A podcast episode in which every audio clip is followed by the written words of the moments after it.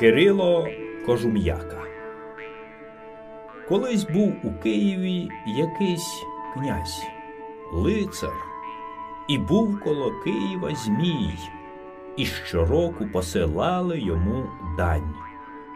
Давали або молодого парубка, або дівчину. Ото прийшла черга вже й до дочки самого князя. Нічого робити, коли давали городяни треба йому давати.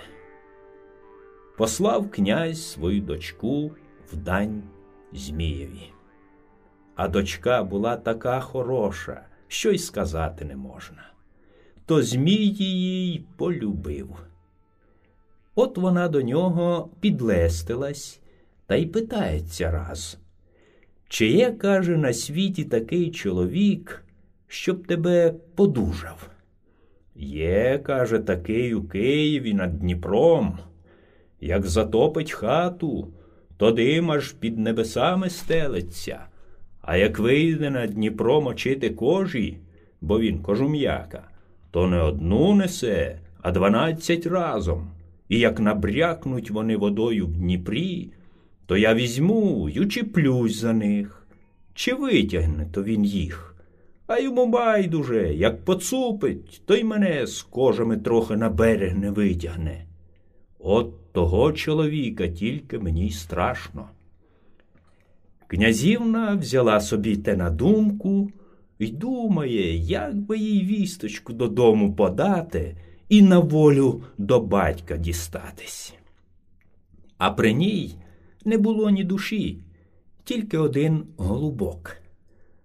Вона вигодувала його ще як у Києві була.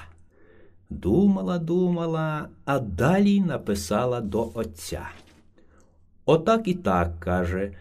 У вас, панотче, є в Києві чоловік, наймення Кирило, на прізвище Кожум'яка. Благайте ви його через старих людей, чи не схоче він зі Змієм побитися, чи не визволить мене, бідну, з неволі. Благайте його, панотченьку, і словами, і подарунками, щоб не образився він за якесь незвичайне слово. Написала так, прив'язала під крильце голубові та й випустила у вікно. Голубок злинув під небо та й прилетів додому, на подвір'я до князя. А діти саме бігали по подвір'ю та й побачили голубка. Татусю, татусю, кажуть. Чи бачиш, голубок від сестриці прилетів? Князь перше зрадів, а далі подумав, подумав та й засмутував.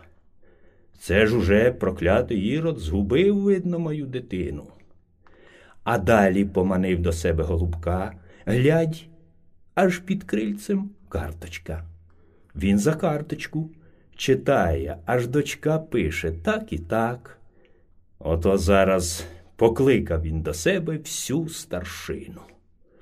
Чи є у нас такий чоловік, що прозивається Кирилом Кожум'якою?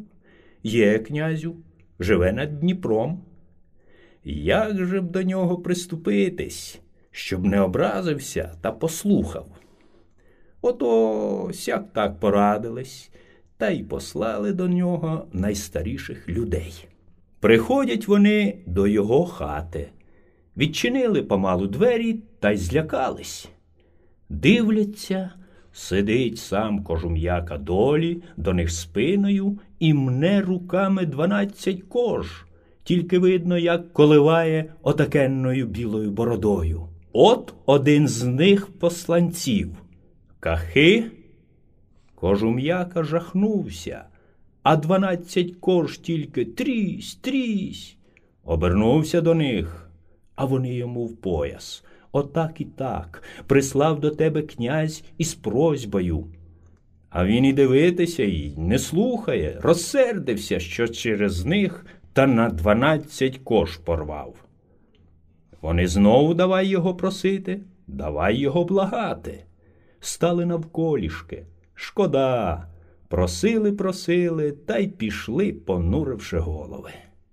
Що тут робитимеш? Сумує князь, сумує і вся старшина. Чи не послати нам іще молодших? Послали молодших, нічого не вдіють і ті. Мовчить та сопе, наче не йому й кажуть. Так розібрало його за ті кожі. Далі надумався князь і послав до нього малих дітей. Ті, як прийшли, як почали просити, як стали навколішки та як заплакали. Той сам кожум'яка не витерпів, заплакав та й каже: Ну, це ж уже для вас я зроблю. Пішов до князя. Давайте ж, каже мені, дванадцять бочок смоли і дванадцять возів конопель. Обмотавшись коноплями, обсмолився смолою добре, взяв булаву таку, що, може, в ній пудів десять, та й пішов до Змія. А Змій йому й каже А що, Кириле, прийшов битися чи миритися? Де вже миритися? Битися з тобою, зіродом проклятим. От і почали вони битися, аж земля гуде. Що розбіжиться Змій та вхопить зубами Кирила, то так кусок смоли вирве. Що розбіжиться та вхопить, то так жмуток конопелі вирве. А Кирило його здоровенною булавою, як улупить, то так і вжене в землю. А Змій, як огонь, горить. Так йому жарко, і поки збігає до Дніпра, щоб напитися та вскочить у воду, щоб прохолодитися трохи, то кожум'яка вже й обмотавсь коноплями і смолою обсмоливсь. Ото вискакує з води проклятенний ірод, і що розженеться проти кожум'яки, то він його булавою луп та луп, аж луна йде. Бились, бились, аж курить, аж іскри скачуть.